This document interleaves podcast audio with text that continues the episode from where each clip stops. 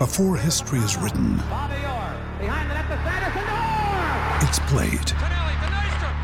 Before it's frozen in time, it's fought one shift at a time. Before it's etched in silver, it's carved in ice. What happens next will last forever. The Stanley Cup Final on ABC and ESPN Plus begins Saturday. It is the Southern Man segment here on Trot Talk, brought to you by HRNZ. Stable and outstanding form is that of Mark Jones. He joins us this morning. Uh, morning to you, Mark. Yeah, good morning, Greg.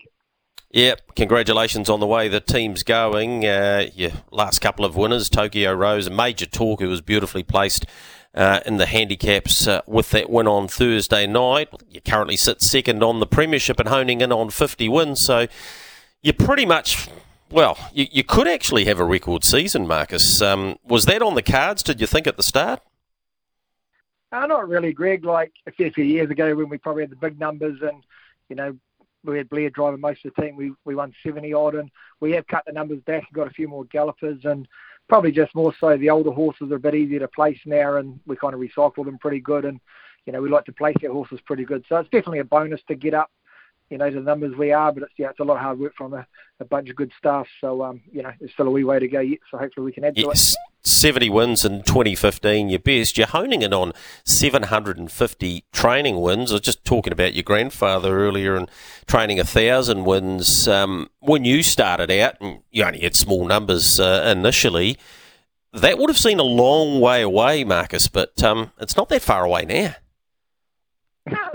it seemed an eternity away, Greg. And, and probably the funny thing about it was when I was young, I, I just concentrated on the training. You know, I worked for Korean Delgi for, for 12 years, but probably didn't take a lot of notice of the training side of things and just worried about the driving. So, um, yeah, it's a lot of trial, trial and error with the, the training and the, the training changes with the, you know, the way the horses are changing. So it's a good challenge and, yeah, it's definitely something that I don't think I'd get that high, but yeah, looking at a thousand, it would be good to be one of the few that can probably drive a thousand and train a thousand. Probably a, a goal to try to achieve. Yeah, very few, uh, Mark. Um, what about numbers wise? Where are you at with your standard breeds, and, and what about your thoroughbreds? How many have you got of them too? Uh, yeah, we're not too bad with the standardbreds. We we sit around 30. We're probably just going to increase that in the next month or two, just the way the season's changed. I think every trainer's finding the transition to the races in the summer not a challenge, but just something new, and you know we'll we'll get it better each year and that. So um, you know our two-year-olds are still in work when they're normally in the winter, so we'll get up to about 40 standard breeds in the next month or so, and the gallopers sit around five or six. So um, there's not too many of them. We've got staff that can ride them, and we've got you know good help with Jason Laking and that at the track. So um, about 45 would be our maximum we get up to. All right, let's talk about your chances uh, out there at the Mott today. Sailor Boy in race number three has come up three dollars and sixty cents. A few scratchings there. First up run, excellent. Uh, how much has the horse improved since then? And are you expecting a, another bold performance today? Yeah, we're expecting to go good. Like he, um, he had a time since Methven. He's a pretty lightly framed horse, and his work on on Wednesday was quite good. And you know, he, he's just a nice maiden. He's no superstar, but yeah, he's got if he can bring his manners and step away, he's, he's a definite chance. You know, Elder Showgirl looks quite good at the trials and definitely the one to beat. But yeah, our guy's got to be a top three player with good manners. All right, let's move on uh, to Rosie Richter, who's uh, moved into four dollars and eighty cents. Probably thought Rosie might have uh, delivered a winning performance by now, and might not get a better opportunity. Although wide on the second row is never easy over the uh, short course at the Mott. So it's a, it's a mobile two thousand metre event. How's she for today? Oh, yeah, she seems good. She's fresh up, like she kind of works like Tarzan and, and can race a bit like Jane, so she's been a bit disappointing. So um, from the back row, fresh up on a wet track, we're going to have to drive for luck. That's how she looks best driven. You know, we've used her early and she hasn't found the line as good as she should. So she'll need luck from back there and, you know, it's hard to make ground there because they don't go hard in the middle stages. So she'll improve with the run and probably one to follow in the coming weeks, but she'll need a lot to go away to be a, be a winning hope today. Mark, newcomer to your barn goes round in race number 11 in Holly Highlander, $8 into $7, formerly and still owned by uh, Kevin Fairbairn. Uh, this family's always raced well on the grass. Uh, this mare's already been a grass track winner here at the Mott. How did you get her and what are you hoping for today? Yeah, it was just unfortunate. Kevin Fairbairn had an accident with his hip in the paddock, and um, he couldn't work his horses for a few weeks. He needed an operation, so we're happy to help out and take them for him. So um, we've only had about three weeks. She's been a pleasure to have, and yeah, her grass form's good. The distance kind of suits. The back row's not ideal, but you know she's trying a good round home. She will improve with the run, and you know it's cost you nothing to go to the races. So um, and starting that on a work, and that I think she's she's an each way chance with you know the way What's Wanted went last start. It's going to be hard to beat, but yeah, if we get a bit of luck in the running, I'm sure mine will be at the finish. Yeah, and just uh, nipping back one race to Poetry in Motion, who's about eighteen odd dollars. Uh, what are your expectations with uh, with her? Actually, she's drifted out to 31s as as I look now, Mark. So there's no support there. Uh, she's been a winner on the track there at the Mott. Um, what have you made of her two runs thus far, and what are you hoping for today? Yeah, she's won the grass, but she um, she went quite good first up. She's unlucky, and then she's pretty poor in a very strong field last week. And rating wise, she probably doesn't get into this race real good, but she gets a good draw. So if she runs top four, I'll be more than happy. But we're probably looking for a bit of improvement. She has disappointed, you know, last start. All right, what's the best of the mark? Um, yeah, good question. I'll probably have to lean towards Sailor Boy if he brings his manners. He, you know, if he can stay handy, he's got to be, you know, hard to beat. All right, thanks for your time this morning. Appreciate it. No, pleasure, Greg. Thanks Beautiful. Yep, that's Mark Jones uh, there talking about his team in today and the way the season's been going. Speaking of the way the season's been going, this bloke's going all right, and he won a feature at Addington on Thursday night. Sunny Sister at this stage appears to be the biggest danger. Pebble Beach passing lane about to open up. Crackling in behind them. Inside run for Isolate and down the outside George Elliott when it's all over. Walking on Sunshine. Inside run now and coming through quickly Sunny Sister. And here's Isolate out and charging. Late post comes. Oh, Isolate will get there.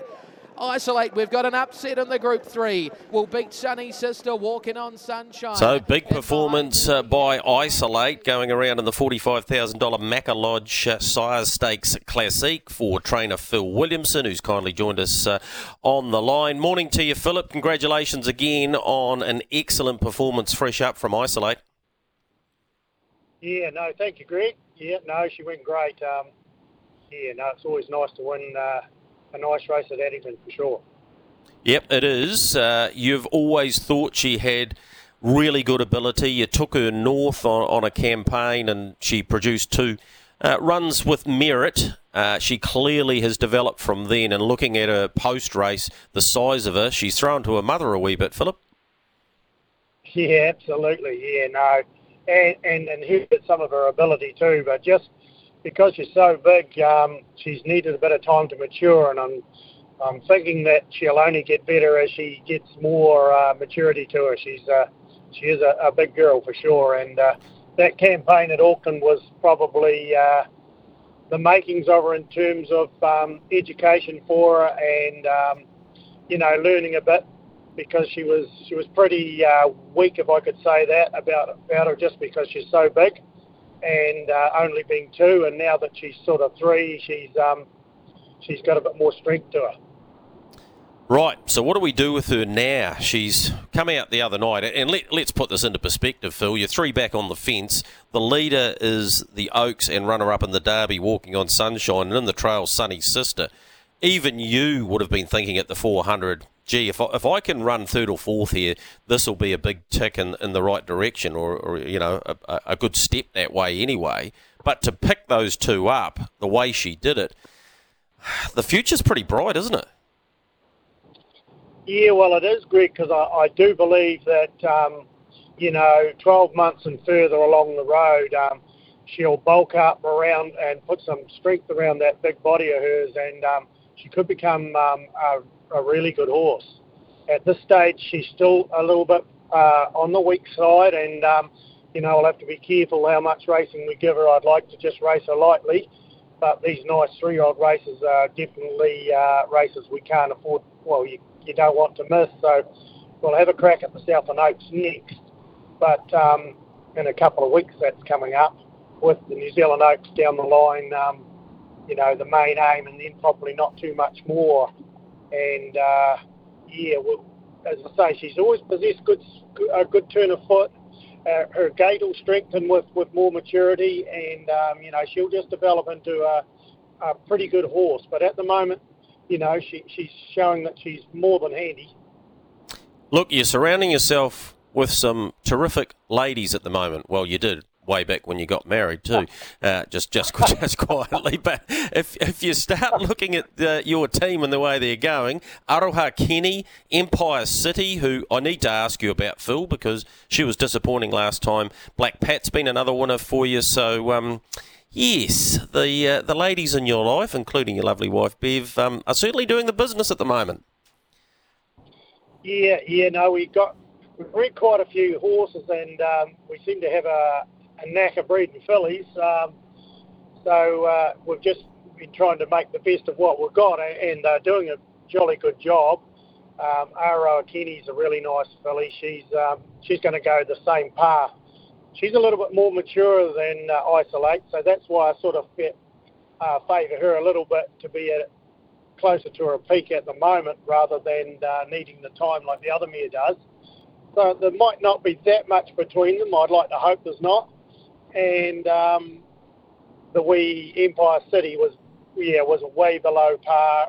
Um, we've had a little bit of um, testing done on her to make sure everything's okay we don't see a lot wrong. So, um, you know, I'm hoping that she can bounce back in the next. Uh, well, she won't be lining up until I am happy with her. Um, it was way below par, even though she ran fourth. It was, um, yeah, I, I could use the word horrible. It was horrible.